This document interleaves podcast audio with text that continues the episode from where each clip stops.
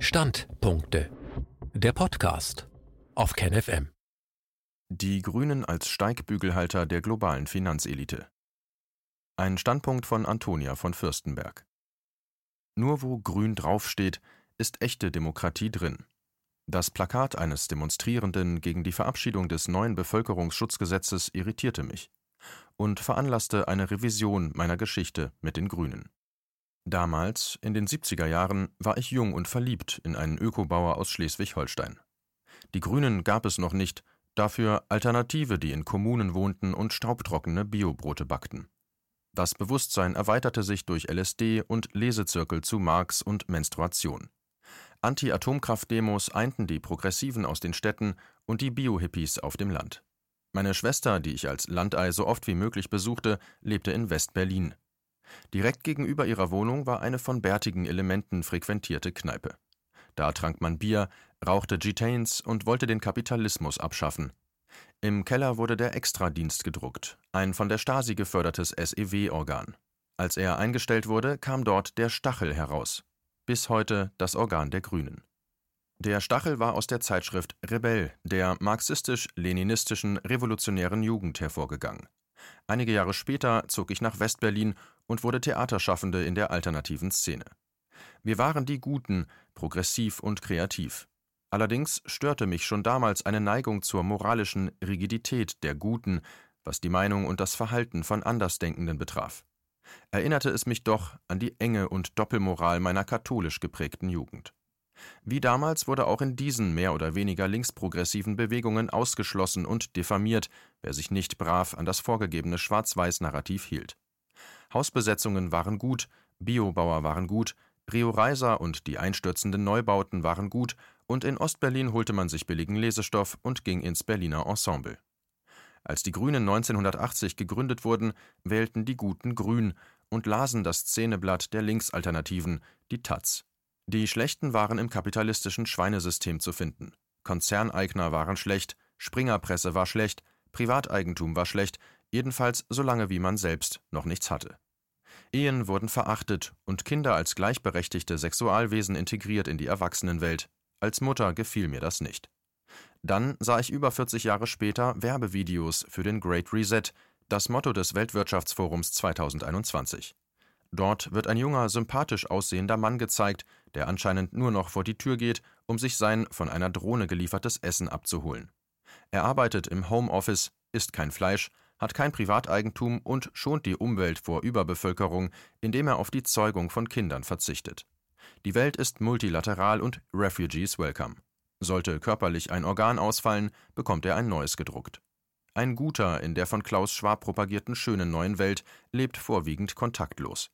Er achtet auf seinen klimaneutralen Fußabdruck und hat der Sinnlichkeit, der menschlichen Berührbarkeit, der Unordnung und Widersprüchlichkeit des Lebens und des Denkens abgeschworen. So jemand ist fremdgesteuert und vermeidet Kontamination mit Wahrheiten, die von denen vom Staat proklamierten abweichen. In einem anderen Video des World Economic Forum werden Horrorvisionen einer von Gesundheits-, Umwelt- und sozialen Katastrophen zerstörten Welt gezeigt, dann, auf Knopfdruck, verwandeln sich diese in eine grüne Idylle. Statt rauchender Schornsteine tummeln sich dank des Great Reset muntere Fischchen im kristallklaren Wasser. Es ist nicht wahr, dass Reiche gegen die Klimarettung sind. Reiche mögen keine arbeitslos herumlungernden und Dreck vor der Haustür. Sie lieben Kontrolle über andere, menschenleere Strände, gesunde Ernährung und sattgrüne Golfplätze inmitten intakter Natur.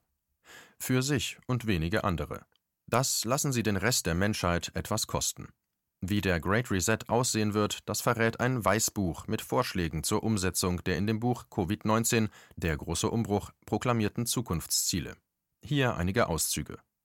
Zitat bis zu 84 Prozent aller Arbeitsprozesse sollen digital oder virtuell Videokonferenzen ausgeführt werden.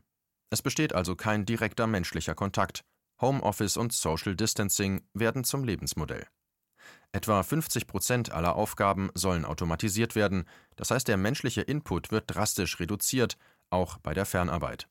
Beschleunigung der Digitalisierung bei der Weiterbildung, Umschulung, zum Beispiel durch Anbieter von Bildungstechnologie. Vermittlung von Bildungseinheiten via künstlicher Intelligenz, KI und Algorithmen statt menschlichem Kontakt und Austausch. 34 Prozent der derzeitigen Organisationsstrukturen sollen umstrukturiert werden, das heißt bestehende Organisationsstrukturen werden für veraltet erklärt, um Platz für neue zu schaffen. Diese bieten durch digitale Strukturen eine umfassende Kontrolle über alle Aktivitäten der Mitarbeiter. Durch die Umstrukturierungen entstehen Lohnskalen mit extrem niedrigen Löhnen, wodurch das ebenfalls geplante universelle Grundgehalt oder Grundeinkommen, ein Lohn, mit dem man kaum überleben kann, unabdingbar wäre. Es würde die Bezieher abhängig von einem digitalen System machen, ohne Kontrolle über ihre Daten. Der Great Reset sieht ein Kreditsystem vor, bei dem alle persönlichen Schulden erlassen würden, gegen Aushändigung aller persönlichen Vermögenswerte an ein Verwaltungsorgan oder eine Agentur. Das wäre möglicherweise eine globale Institution wie der Internationale Währungsfonds IWF. Die World Economic Forum Videos wie das Weißbuch propagieren im Namen der Klimarettung eine dem Menschen wenig zuträgliche Zukunft. Es scheint, dass in Zeiten einer Pandemie die rigide Maßnahmen und massive Grundrechtseinschränkungen der Regierungen begründet, die Bürger und Bürgerinnen der Welt darauf vorbereitet werden sollen, sich mit Homeoffice, Social Distancing und dem dauerhaften Verzicht auf Geselligkeit, Kultur und Reisen abzufinden. Das nämlich ist das Programm des großen Umbruchs eines Klaus Schwab, Gründer des World Economic Forum, und seiner milliardenschweren Mitstreiter. Viele davon aus dem Silicon Valley. Die oppositionellen, einstmals systemkritischen Grünen unterstützen dieses Umerziehungsprogramm im Namen der Klimarettung. Sie sind zu einer Jubeltruppe der Regierung geworden. So stimmten sie mit einer Ausnahme geschlossen in der Abstimmung zum neuen Bevölkerungsschutzgesetz, der Vorlage der CDU-SPD-Regierung zu. Erstaunlich ist auch, dass die grünen Gentechnikverhinderer jetzt in ihrem Parteiprogramm umschwenken auf eine Befürwortung der Gentechnik. Wer sich der CDU als verlässlicher Koalitionspartner andienen will, muss sich für Gentechnik öffnen und für eine verkürzt getestete Genimpfung eintreten, die unser Leben bedrohen und vielleicht unsere DNA verändern und diese Veränderungen vererbbar machen wird. Die Vergesellschaftung von Eigentum hingegen passt zu den Grundwerten der Grünen, die sich aus marxistisch-leninistischen Strömungen formte. Jetzt wird diese Ideologie reaktiviert, um den Mittelstand zu entmächtigen, ihn abhängig und lenkbar zu machen. Allerdings legen sich hier die grünen Befürworter eines Staatssozialismus ins Bett mit der Finanzelite. Mit Inbrunst wird diese Prostitution verschleiert und zum heroischen Klimarettungsakt erklärt. Damals in den 70ern und 80ern des 20. Jahrhunderts waren die Grünen gegen Umweltverschmutzung und das System. Trotz des Dogmatismus linker Fundamentalisten waren sie aber auch anarchisch, bunt und innovativ. Gegenwärtig dominiert die graue Farbe sozialistischer Einheitsdenker. Regeln und Gehorsam, Zwang und Unterdrückung individueller Grundrechte kennzeichnen das neue grüne Wir. Grüne eint das traurige Symbol der Maske. Diese Lust am Masochismus wird begleitet von einer schäumenden Wut gegen Andersdenkende. Da werden Maskenfreie durch Freiburg gehetzt, Demonstrierende in Berlin von Linksgrünen und der Antifa massiv angefeindet und, wie in Leipzig, zusammengetreten. Die grüne Politikerin Claudia Roth, bekannt für ihr Overacting, gefällt sich in moralischer Entrüstung über eine Provokation eines AfD-Abgeordneten im Bundestag und verstößt dabei gegen Hygieneregeln. Deutlich wird, es geht nicht um die Gesundheit, es geht allein um die Macht. Heute wird die linke Forderung nach internationaler Solidarität zum Umbau von nationalen Verfassungen und demokratischen Grundrechten benutzt. Das begünstigt die Errichtung einer globalen Klima- und Hygieneschutzregierung unter weitgehender Auflösung der Nationalstaaten. Umverteilung des Kapitals durch Schuldenerlass gegen Überlassung aller persönlichen Vermögenswerte wird glorifiziert. Hier ein Auszug aus dem Video. Zitat Du wirst nichts haben und du wirst glücklich sein, denn dein Staat gewährt dir ein Grundeinkommen und wacht immer über dich. Zitat Ende. Demokratiezersetzung durch Bevölkerungsschutzgesetze. Sie bereiten den großen Umbruch vor, mit den Grünen als klimarettendes Aushängeschild. Die grüne Bewegung hat es weltweit geschafft, bei Regierungen anzudocken, deren Führungspersonal einerseits beste Verbindungen zu globalen Konzernen, andererseits eine gewisse Neigung zu totalitären Strukturen haben, ob sie nun Biden, Macron oder Merkel heißen. Und Grüne überschlagen sich in Anbiederungen an die noch halbwegs demokratischen Regierungen, um endlich in Machtpositionen zu kommen, die ihnen erlauben, gemeinsam mit der Hochfinanz eine neue Weltordnung zu schaffen, wie sie schon im Koalitionsvertrag 2018 zwischen CDU, CSU und SPD anvisiert war. In den auf dem World Economic Forum vertretenen Visionen sorgt der Staat für das Leben der Bürger, aber er steuert es auch bis in intimste Vorgänge hinein. Er kontrolliert Zeugung und Gebärfähigkeit durch Planned Parenthood, einem Instrument der Eugenik. Auch die neue Genimpfung könnte sterilisierend wirken. Der Staat dirigiert das digitalisierte Leben, er fördert im Sinne eines Transhumanismus die Verschmelzung von Mensch und Maschine. Allerdings diskret angeleitet durch eine globale Finanzelite, deren immenser Besitz natürlich nicht ins Allgemeineigentum übergegangen ist. Diese Großkapitaleigner nehmen durch finanzielle Zuwendungen mittels Stiftungen und internationalen Organisationen Einfluss auf Politik, Medien, Wissenschafts- und Gesundheitseinrichtungen.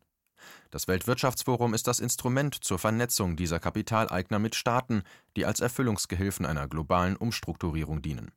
Junge idealistische Klimaaktivistinnen wie Greta Thunberg und Luisa Neubauer werden umworben und in Abhängigkeitsverhältnisse hineinmanövriert.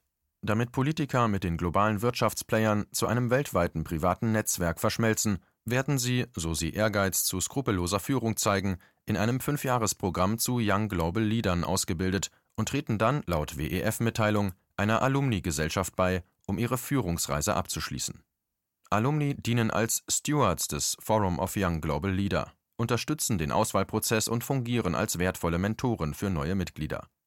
Zitat Unsere Alumni sind für unseren anhaltenden Erfolg von entscheidender Bedeutung, da sie neue Kooperationen oft unterstützen und anleiten und dazu beitragen, die wirkungsorientierte Denkweise der Gemeinschaft zu fördern. Zitat Ende. Teilnehmer dieses Programms waren Jens Spahn und Emmanuel Macron. In diesem Jahr ist die Grüne Annalena Baerbock von den Alumni für das Programm auserkoren